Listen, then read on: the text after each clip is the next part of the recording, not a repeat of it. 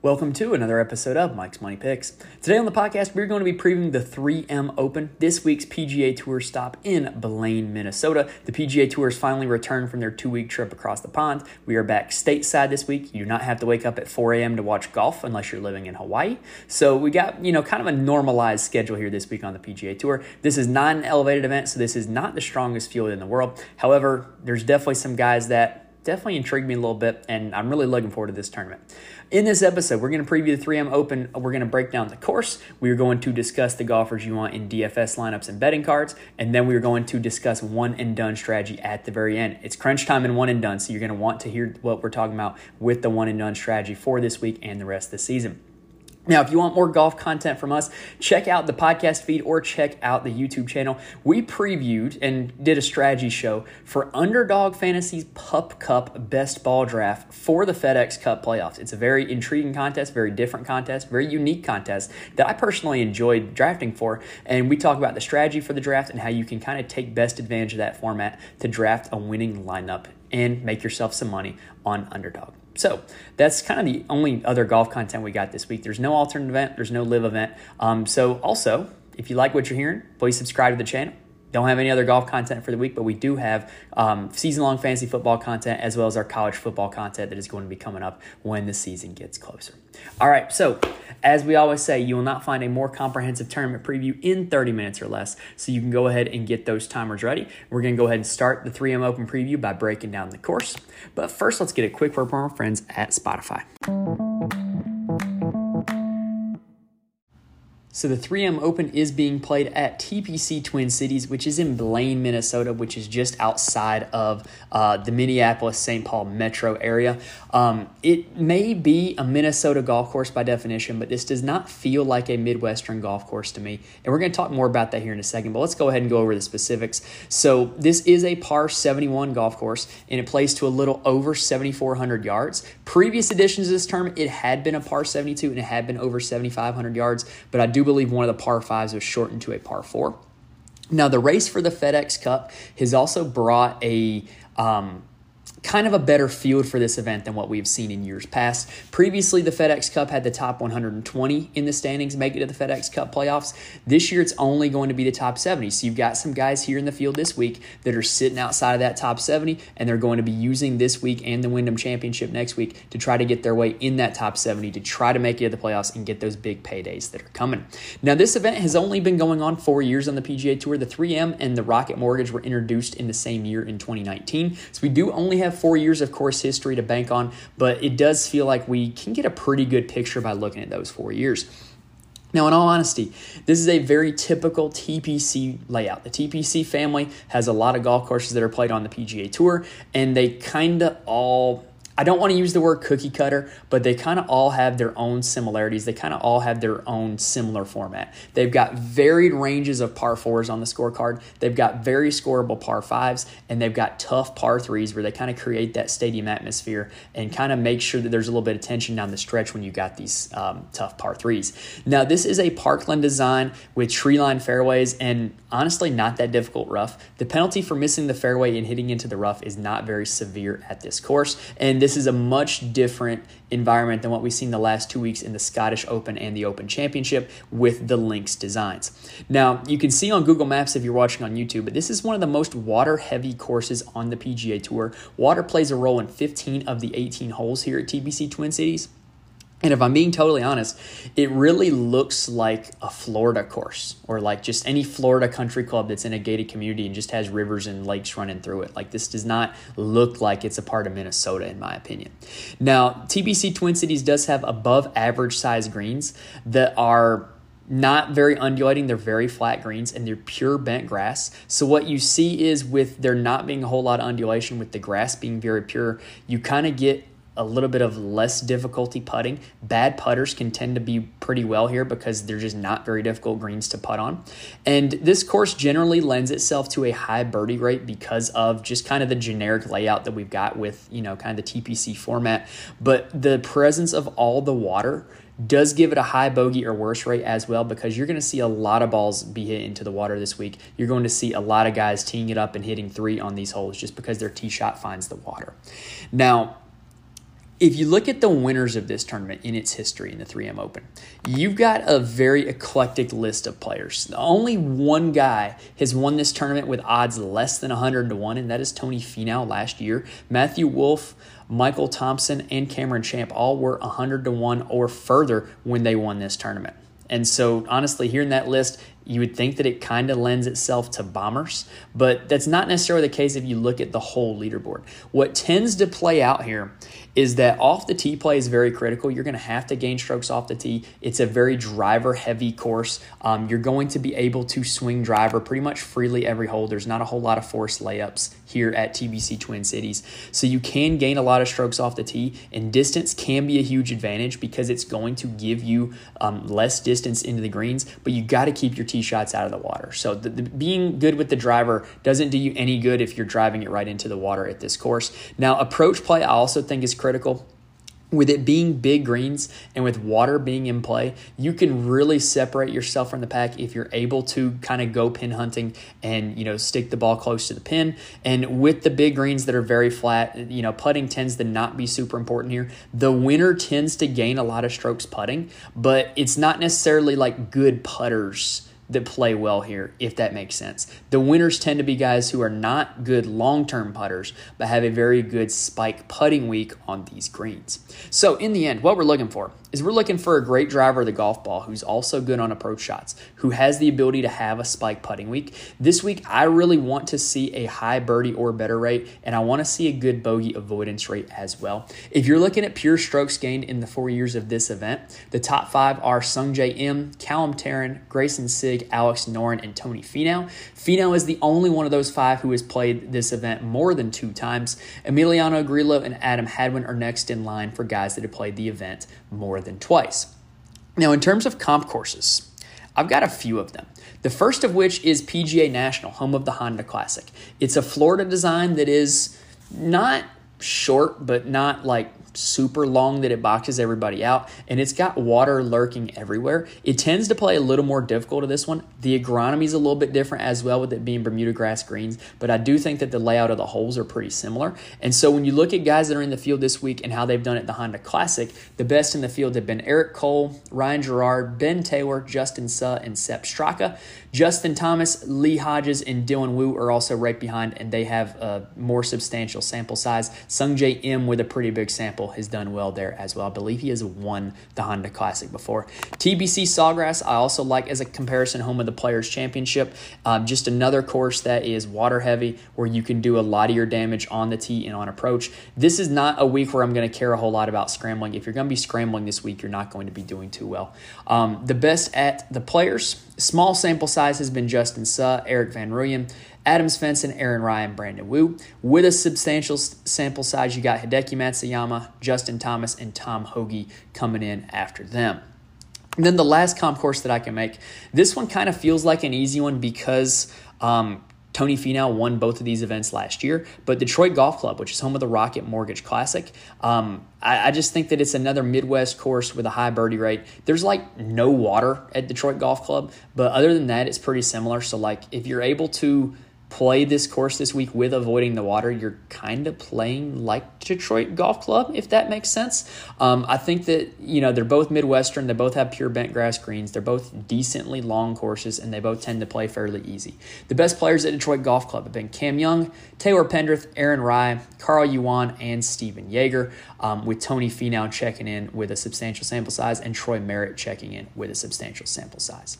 Now, I'm looking at rickrungood.com and I'm looking at the custom model. And I threw in a lot of my key stats which were stroke gained off the tee, stroke gained on approach. I threw in par fives because I think those are going to be important this week. I threw in birdie or better percentage. I threw in bogey avoidance. I threw in strokes gained putting bent grass. Uh, I looked at long approaches, which there will be a few. I used those comp courses and then I used um, total driving as well. And at the end of the day, for my model, the top 10 ended up being Sungjae Im, Tony Finau, Emiliano Grillo, Lucas Glover, Gary Woodland, Adam Hadwin, Austin Eckroat, Hideki Matsuyama, Carson Young, and Chez Reavie. Really, the only two shockers were Carson Young and Chez Reavie. I, I really thought the other young, Cameron Young, was going to show up a lot higher than he did. Um, certainly a lot higher than Carson Young. So I was a little bit disappointed that Cameron Young did check in at 36th in model. All right, so instead of talking about the course, instead of talking about the type of golf that plays well here, let's go ahead and see if we can identify some golfers that are going to play well here at TPC Twin Cities.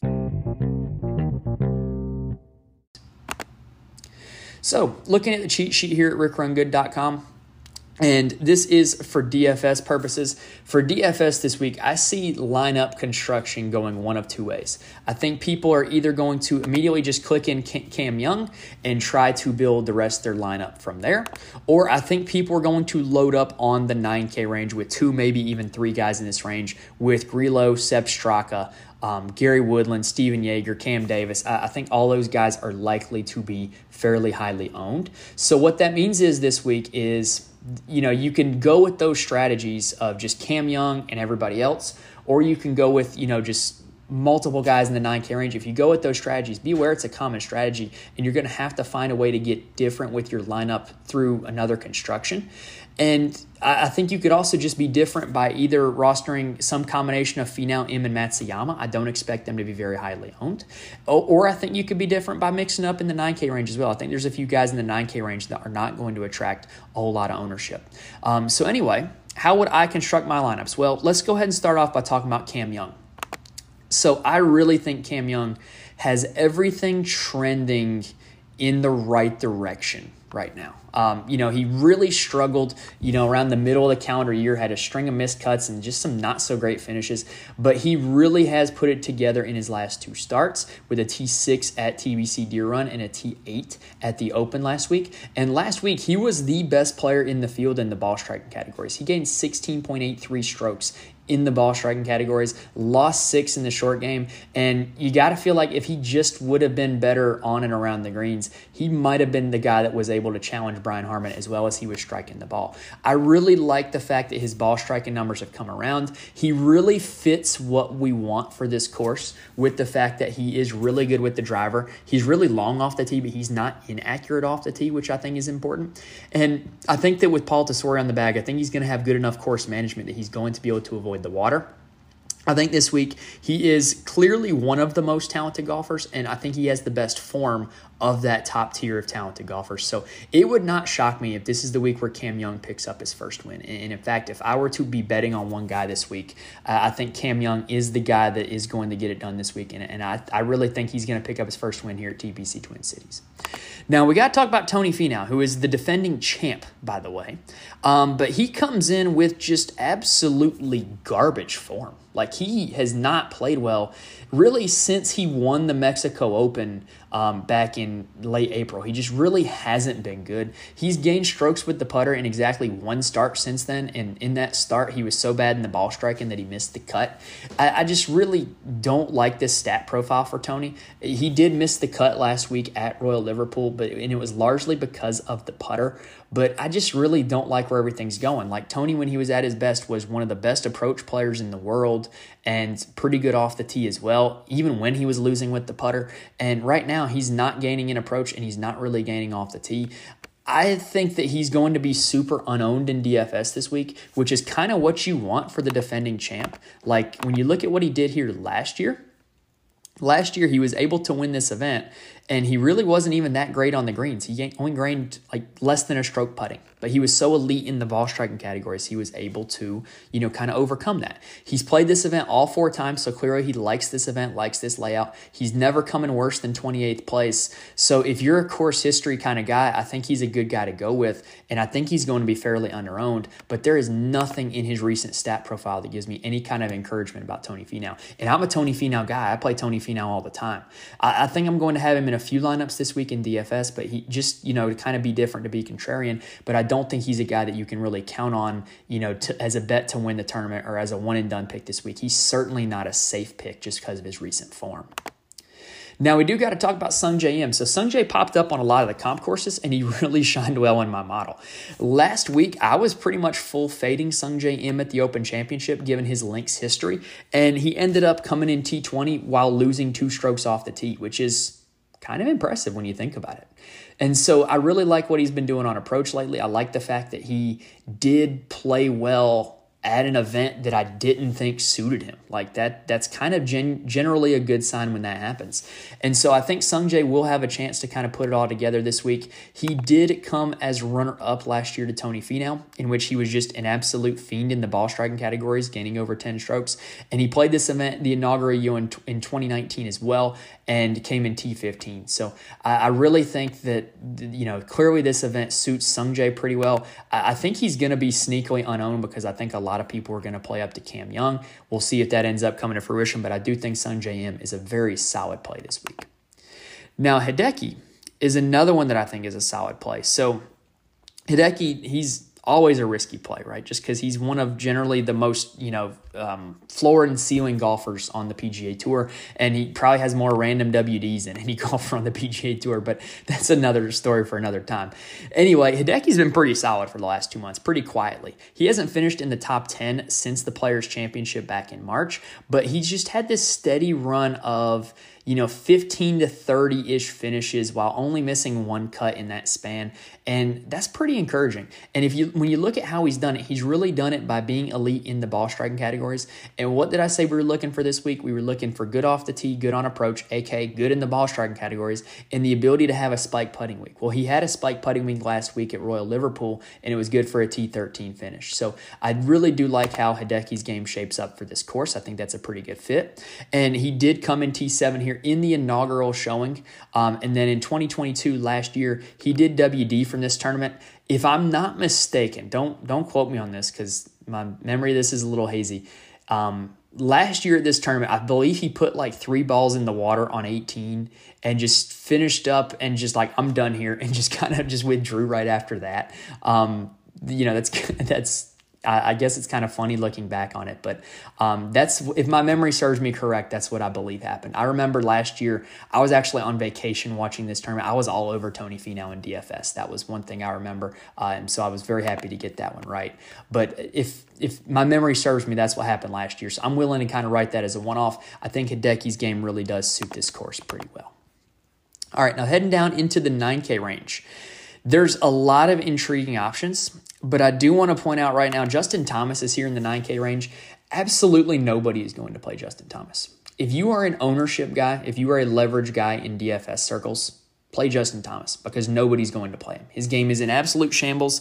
I don't trust his game at all right now. I I'm probably gonna need to see it first out of him before I, you know, I'm willing to play him again. But I just think he's in a really bad spot right now, and I think a lot of other people are aware he's in a really bad spot right now, and so he's going to be super unowned. I think you can really get an ownership leverage if you do choose to play him.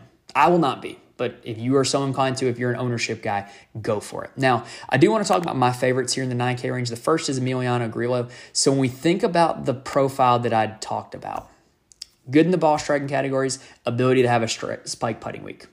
That's Emiliano Grillo. Pretty much, he is routinely gaining over four strokes in the ball striking categories.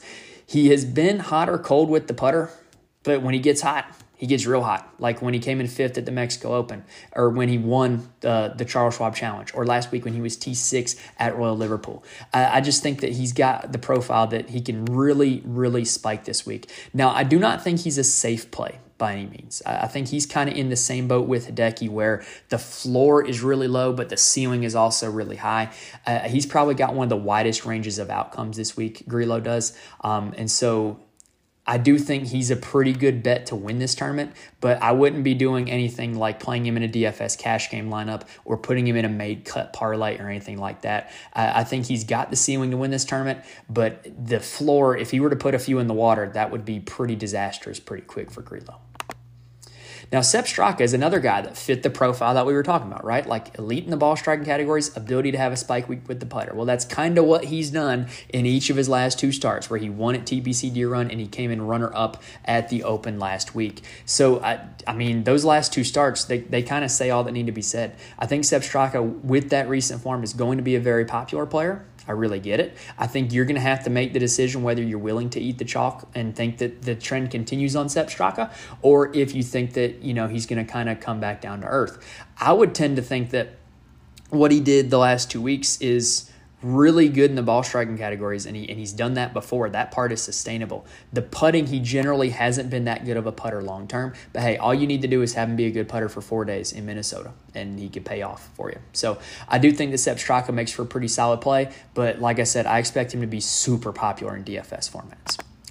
Gary Woodland is next up. So Woodland had a not terrible week at the Open. He, he did make the cut. He did end up in 55th place. He was great off the tee. He was bad on approach. He was real bad with the putter. That's kind of what Gary Woodland does. Gary Woodland is generally a better approach player than he showed last week, which kind of gives me some encouragement. But if you think about what this course requires, it requires you to be good with the driver, it requires you to be good on approach. I think Woodland has the ability to do that. And the last time that he played this tournament in 2021, he came in 11th place, gaining strokes in every category. So I think Gary Woodland makes for a really good play this week. He's another guy right now, like Justin Thomas, who is on the outside looking in for the FedEx Cup playoffs. So he could really use a good performance this week to get himself back into that top 70. Stephan Jaeger is another guy in the 9K range that I like.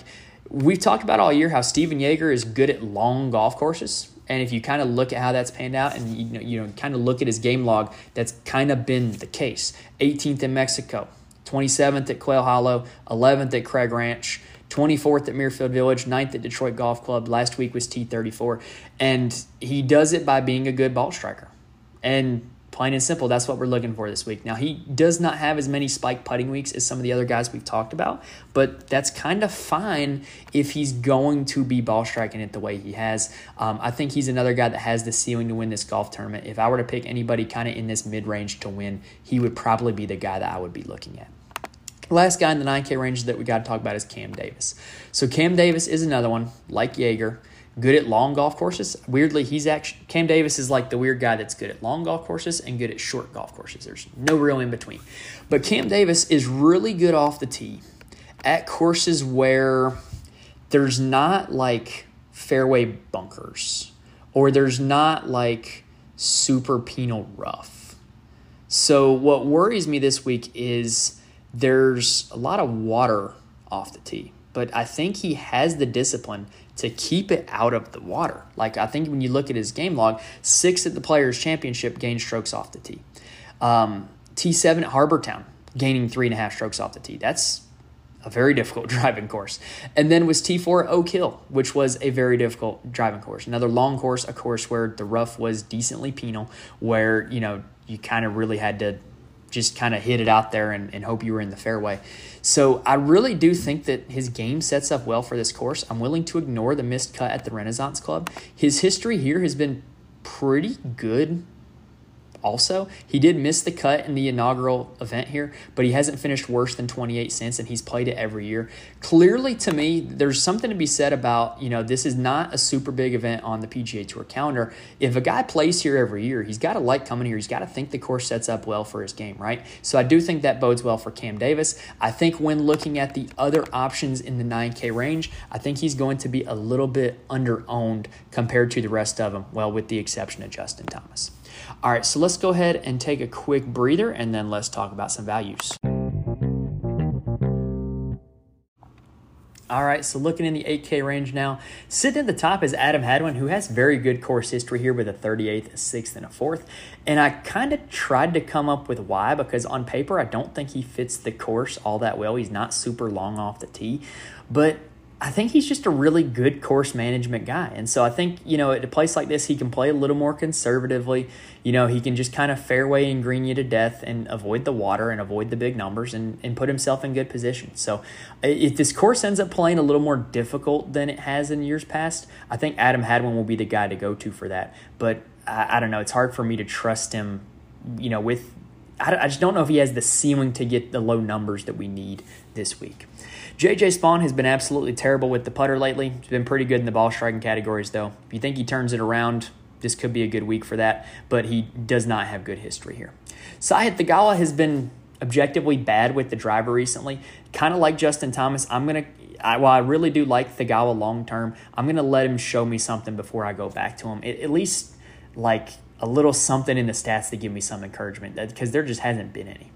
Now, Keith Mitchell is another elite driver of the golf ball that it you know, it doesn't shock me that he has a fifth place finish here. However, the missed cut last week at the Barracuda Championship really does concern me.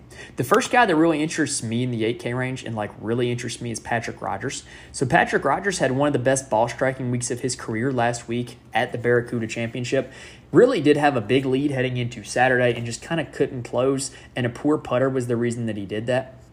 And if he's just able to kind of be what we know about Patrick Rodgers, where generally he's a good putter, generally he's an elite driver of the golf ball. He can set himself up to play well here and, and finish well here. And so I think that his skill set does translate to the course pretty well. Um, and Patrick Rodgers is a guy that I'm going to be going back to this week. Next up is JT Poston, who you know, he was kind of the recent form king and was kind of like a, one of the more popular value plays at the Open Championship. Um, he had a back to back top six finishes before the Open last week. And at the Open last week, he didn't really play all that great, but didn't really play terrible either, and came in 41st, which is not bad. Like JT Poston in a major championship at a long golf course, that's that didn't really seem to fit his skill set. Like that's pretty solid. Now, JT's been really good in the approach categories lately, and if that continues this week, he's going to be in good shape. He has the ability to have a spike week with the putter. However, he's not great with the driver. He is fairly accurate, but he doesn't hit it all that far. So I just, I don't know. When you look at the profile of the winners here, they all tend to be longer hitters off the tee. He might not have the upside to win this event, but JT Poston, with his approach play and with his putter, does have the ability to have a good showing. He's definitely going to be a little bit of my DFS lineups this week. Next up is, if my internet would load, there we go. Mark Hubbard. So, Mark Hubbard is a guy that is going to pop on a lot of people's custom models because he actually has a really good stat profile. If you look at what he's been doing recently, he's been an absolutely elite player on approach for like the last four months um, with kind of varying results because of he can go cold off the tee or he can go cold with the putter and you know kind of just end up not having good finishes but n- pretty much no matter what he's going to be elite on approach.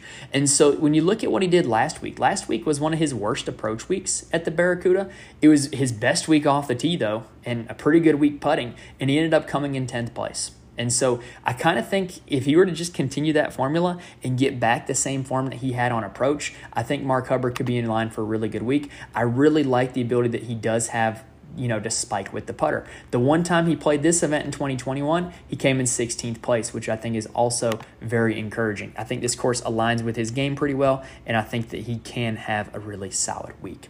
Last guy in the 8K range that I do want to talk about is Beau Hossler. So, Beau Hossler is a guy that for what we know about his skill set, he's generally really good with the driver, can be super hot or cold in every other aspect of his game, right? And so when you look at what he's been doing recently, he's continued to be good with the driver, but the approach play has gotten hot. And so in the last two starts for him, he came in 26th at the John Deere, 6th at the Barracuda, and it's because of good approach weeks, also coming with good putter weeks. And so if Beau can kind of keep up that same formula where he's good with the driver, keeps that hot approach play rolling, keeps that good putter play rolling, I really do think this actually sets up like deceptively well for Beau Hossler. And I don't think he's going to be a super popular play. The t- four times he's played here, again, he's played here all four years. I think that's encouraging. The four times he's played here, he's made the cut twice and missed the cut twice. I would tend to think that kind of like Emiliano Grillo, he's a very volatile golfer. He's going to give you a lot of birdies. He's also going to give you some big numbers if he can avoid hitting it into the water on Thursday and Friday and just get through that cut, he can really get hot over the weekend. And, and, I think he makes for a really interesting showdown DFS play over the weekend if he's there, if you don't want to take on the risk by playing him in your week long lineups. But I, I just really like what the profile is telling me. I do acknowledge that there's some risk because he is a guy who can be aggressive in his course management, can give you birdies and bogeys, but I really like where the approach play is trending for Beau Hossler. Now, looking down in the 7K range, there are a lot of intriguing options if you're looking at the low 8K and the high 7K, you do have two guys who are verifiably elite with the driver, and that's Vincent Norrman and Nicolai Højgaard, and they both have really good form coming in. I expect them to be super popular eh, and for, for that reason. Akshay Bhatia at 7,700, I was expecting to be super popular. I was expecting to get on here and hype up my boy Akshay because he did come through with the win at the Barracuda. However, he withdrew from this event earlier on Monday, and apparently through some weird rule, he's currently not qualified for the FedEx Cup playoffs, even though He won, which got rid of his temporary membership, but yet he can't get the points. It's a very weird, obscure rule. But Akshay Bhatia, congrats on the win. I was on him last week. He was in like all of my DFS lineups, so it was a really good week at the Barracuda Championship for me. Um, really was hoping he was going to tee it up this week because I, I thought the course fit him really well. Anyway, the guys in the 7K range that I do want to talk about, first of which is Eric Cole. So we mentioned the Honda Classic as one of my comp courses. Well, Eric Cole came in second place at that event, and Eric Cole is a guy that week in, week out, not that dissimilar from Mark Hubbard, gains a lot of strokes on approach, has the ability to gain a lot of strokes with the putter, but is not great off the tee and he has not been great off the tee in the last four starts. However, what's encouraging to me is that he did gain over two strokes off the tee at PGA National at the Honda Classic. So, you know, how do you gain strokes off the tee if you're not super long with the driver? Well, you hit fairways, you keep it out of the water, you keep it out of trouble. If he was able to do that at the Honda Classic, he should be able to do that again this week. If he continues to be good on approaching with the putter, Eric Cole is another guy that I think has the upside to win this golf tournament. Next up is Taylor Pendrith, who is kind of doing what he did last year. And what I mean by that is last year he got really hot over the summer and ended up playing his way onto the President's Cup team in the fall. Um, last week he did miss the cut at the Barracuda, but it is, it's kind of a gimmicky event with the Stableford scoring. And he lost strokes off the tee, which he like rarely does. So I'm willing to kind of write that one off. But with the T14 at Detroit, T6 at uh, the Barbasol Championship, and I think this course sets up pretty well for him because he is pretty elite with the driver and he can be elite on his approach like he has been in his last three events. Taylor Pendrith is another guy that I'm going to be playing some of this week. Ryan Fox is another guy that I want to talk about because Ryan Fox is super long off the tee, super good with the driver. And when you look at what he's done lately, he's been hot or cold with the putter, which is fine because it just gives us a chance at that hot week. And he's been really good on approach. Good with the driver, good on approach, ability to get hot with the putter. Um, Ryan Fox kind of checks all the boxes this week. He's a guy that I am going to be playing. Austin Eckroat is a guy that I expect to honestly be pretty chalky this week. Um, kind of dating back to he had a really good run in May, um, in June, just kind of with a just steady run of really good finishes where he was really good at ball striking. Um, he's kind of lost it in his last two starts, but I kind of think that a lot of the general public doesn't really care about that so much and they just see the ceiling that he showed back in May and June and I think a lot of people are going to go back to Austin Eckroat this week. I think he's going to be popular. I think he fits the course very well also because he is good off the tee and good on approach. He did play this event in 2021 and came in 16th place and I got to be honest, Austin Eckroat in 2021 was a lot different player from Austin Eckroat in 2023. So I think that this is a pretty good setup for him. I, I really like pretty much everything about him with the exception of you know the really recent form not being great i think this could be a really good spot for austin eckroat now i do think when you look at the 7k range in general um, if eckroat's going to be chalky another guy that i think is going to be chalky is Garrick Higgo and let me explain why i personally like Garrick Higgo i play him a lot and you know, lefties are kind of having a moment right now with Brian Harman and Akshay Bhatia both winning. So why not Garrick Higgo? Why not another lefty? But if you look at what he's done, three straight 33rd or better finishes. He's gained off the tee in all those starts. He's gained with the putter in all those starts. And he's gained on approach in only one of them. And honestly, that's kind of more than what he normally does. He's generally pretty bad on approach. And so I think when you've got a guy who's really good with the driver, who's starting to get it figured out with his irons, I think that's kind of scary for the rest of the field. And so I really do think this is a good spot for Garrick Higgo. I think he's going to be very chalky. So let me present a counter option. That is Lee Hodges, who is similar price tag. I think he's going to be much less owned than Garrick Higgo. Very ugly missed cut at Royal Liverpool, but he pretty much only lost strokes in the short game category, so I'm willing to forgive him for that. Generally speaking, Lee Hodges, good at long golf courses. And this is a fairly long golf course. He's shown the ability this year that he can gain a lot of strokes in the ball striking, like he did at Muirfield Village, like he did at Colonial. And he's shown the ability to have a hot putter week, like he did at the Valero Texas Open. And so I do think that this could be a really good spot for Lee Hodges, getting back to a long golf course, getting back in the States as opposed to, um, you know, where he just missed the cut at the Open. So I do think this is a pretty good spot for Lee Hodges. Last guy in the 7K range that I do want to talk about is Will Gordon, who has been very hit or miss, like pretty much alternating weeks in terms of made cut and you know missed cut. But the driver is the best club in this guy's bag, if I'm being totally honest. And this is a course where he's going to be able to swing away with that driver. He's going to be able to use it on pretty much every hole off the tee. And so you know I kind of like the aspect of this guy is getting his very best weapon back. He's been terrible with the putter in the last two months, but he's not the worst putter if you look at him long term. So maybe he can get back to some of that long term form with the putter. Maybe he can get his best club, you know, back in use on every hole. Uh, I think this is a pretty good spot for Will Gordon. Now, I do need to talk about a few guys in the 6K range. Um, but first, Greyson Sigg at 7,200 is a guy that interests me a little bit. Seventh place finish here last year. Just missed the cut at the Barracuda, but was on a pretty good run of golf before that. Ryan Palmer is a guy who can make birdies in bunches. Um, I, I, think he's a pretty solid play in DFS as well.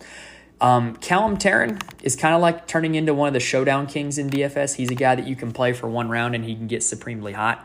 Um, I don't necessarily know if he can put it together for all four rounds, but the bright side is he did put it together for all four rounds at this course last year with a seventh place finish. Now, let's go ahead and talk about the 6K range. Just a few guys that I want to highlight. The first of which is going to be Joel Dahmen. So, Joel Dahmen had just been on a terrible run of golf earlier this calendar year. You know, he was featured on the Netflix show, everybody started loving him, and then he just started being very bad at golf. Hey, it happens. But it seems that he's gotten himself out of that slump. He had not really been good in the ball striking categories, um, dating back to I don't know, let's say Harbour Town, and even then he missed the cup because he was terrible with the putter. But last week he gained seven strokes in the ball striking categories at the Barracuda Championship. Also gained with the putter, 10th place finish. If he's able to kind of keep that same form with the ball striking, like if Joel Dahmen's going to gain seven strokes ball striking, he's probably going to, you know, come near the top because he's generally pretty good in the short game long term. He hasn't been short term, but long term he has been. So I, I, just really like what last week did for Joel Dahmen. I think that was the bounce back that he needed. I will definitely be playing him in some lineups this week. It's hard to say, like in the 6K range, that you're going to go all in on anybody, but he's definitely a guy that I'm going to be playing a little bit of. Another guy in the 6K range that I like, and he showed up on my model, was Carson Young. So Carson Young is a guy that tends to be whack a mole with the strokes gained, like I've talked about in the past for a few guys. He'll be bad in one category and fix it, and then be bad with another. Or, you know, he'll be good in one category and lose it, and then be good in another. It just kind of switches based off of the week. But what it does show us is that the guy has a very high ceiling in pretty much every category when you look at it. And so if we get what we got from him last week, which was gaining six strokes in the ball striking, and he doesn't lose four strokes with the putter like he did last week, he has the ability to go out and give a very good finish. He is a guy who, for his price tag, tends to make a lot of cuts, and when he makes the cut, plays pretty well. So I definitely don't mind going with Carson Young. Just know that I think he's going to be pretty highly owned because I think a lot of people are seeing this with Carson Young. Last guy to talk about is Zecheng, aka Marty Dou. So we've talked about Marty here before. I had him in my lineups last week at the Barracuda, and it is very uncommon for him to gain, or I'm sorry, for him to lose as many strokes in the ball striking as he did last week. It's also uncommon for him to gain as many strokes with the putter as he did last week. So if he can keep the hot putter and just flip the ball striking around, I think that can work very well for him. I think Marty is one of the most risky plays, though um, in DFS because he's a guy that is very aggressive in his course management. He's going to go pin hunting. He tends to do well at courses where he can't get himself in too much trouble on the second shot. And so I kind of think that this fits that bill a little bit. Like off the tee, yes, you have to avoid the water. The second shot is water on in play on some of them, yes, but you can also like there's they're big greens and he's been pretty good at courses that have big greens, like 17th at Detroit, like 5th at TPC Craig Ranch. And so I kind of think that he's worth a roll of the dice this week. He's a guy that I play a lot. He's a guy that um, is going to give you those ceiling weeks in DFS, which is what you need. Looking further down the board in the 6K range, there's a few guys that I think are going to get a little bit of traction this week. Ryan Gerard had a very good week at the Barracuda, tends to be a pretty good ball striker as well. Um, and then if you're a course history guy, the guy that you got to look at at $6,500 is Bryce Garnett. He's made the cut all four times here, never finished worse than 31st. Recent form leaves a little bit to be desired, but hey, if you're a course history kind of guy, he is a guy that has got to be in your lineups. All right, so let's go ahead and break down one and done for this week. So, if you are playing one and done, there are likely four tournaments left for you 3M Open, the Wyndham, the FedEx St. Jude, and the BMW Championship. If your one and done does the Tour Championship, you probably either need to find the new one and done or they have some different rule. But the Tour Championship is not a good tournament for one and done. So you probably got four tournaments left. And you need to be planning out who you're going to use for the four. So let me give you an example. Where I'm currently sitting, in both of my one and duns, I'm in the money, but I'm not winning. In one of them, I have Xander Schauffele and Scotty Scheffler remaining. I don't know how I managed to not use Scheffler. I think I was just determined to save him for as long as possible. They're going to be my two guys for the FedEx Cup playoff events. So, what I need to do is I need to figure out the best way to get through this week and next week so that way I can use Schauffele and Scheffler in those two events. And, and, I would recommend trying to plan out your two best golfers remaining for those FedEx Cup playoff events because they're going to get you the most money. So, what I'm looking at this week is in this one and done that I'm using for this example, I have Cameron Young remaining and I have Sungjae Im remaining. Sungjae Im is very likely to play the Wyndham Championship next week. Now, granted, I could use another guy that is not in the field this week that plays next week. Like, um, I don't know if I have any of these guys remaining, but Tyrrell Hatton, Shane Lowry, Tom Kim, they all tend to play the Wyndham Championship. And so, if you want to you know, kind of save Sungjae to use him at the Wyndham, that's fine. If you have some of those guys that usually play the Wyndham, Adam Scott's another one that usually plays the Wyndham. Siwoo Kim's another one now that I'm thinking about it. So you can use one of those guys at the Wyndham and use Sungjae this week if you want to. Would be my example, right? Now, granted, I have Cameron Young remaining. I don't know if I'm going to want Sungjae next week or not. So I'm going to save Sungjae if I need him next week. And I'm just going to go ahead and go in on Cam Young this week, is what I'm going to do in my strategy. I thought that I had used Cam Young at the match play, which would have been outstanding, but turns out I swapped him for Viktor Hovland, a guy who doesn't miss cuts ever in stroke play events, and I played him at match play where he didn't get out of his group. Yeah, hindsight's 2020 on that one. Should have gone with Cam Young. But hey, the good news is I got Cam Young to play this week. So I'm going to be rolling the dice on Cam Young in both of my one and duns. But like I said, if you are looking at your one and done, you need to be playing who you have remaining and you need to be playing your position also. If you are not in the money, it might be time to get aggressive and play a guy that nobody else is going to be playing, like maybe a Cameron Davis, like maybe a Patrick Rodgers or a Vincent Norrman or a Nikolai Højgaard or an Eric Cole, somebody like that a little bit outside the box that might give you a little bit of advantage. If you are front running, like I said, plan out who you have remaining, but you can go with one of these guys near the top and be confident that you're not going to lose a lot of ground. In terms of chalky one and done selections, I expect Sung Jae and I expect Sepp Straka to be the chalk this week because I expect that a lot of people have not used Sepp Straka in one and done formats, and he's been absolutely outstanding in his last two starts. And so I think it's just going to be real easy to just everybody go ahead and click Sepp Straka. So I think that's going to kind of end up being what happens for a lot of people this week. But like I said, if you got a Cam Young or if you got a Sungjae, maybe you have a Hideki or a Grillo left, it'd be a great opportunity to use those guys while not detrimenting yourself down the road. Like I said, when you plan it all out and you decide that you might need to use Cam Young at the FedEx St. Jude or the BMW Invitational, you don't have to use him this week. You can use him another week. You can use somebody else in those two weeks because remember, those two weeks are the two that you need to be building towards because of the elevated purse. All right, so that does it for the 3M Open 2023 preview. If you like what you saw or heard, please like on YouTube. It really does help me out a lot.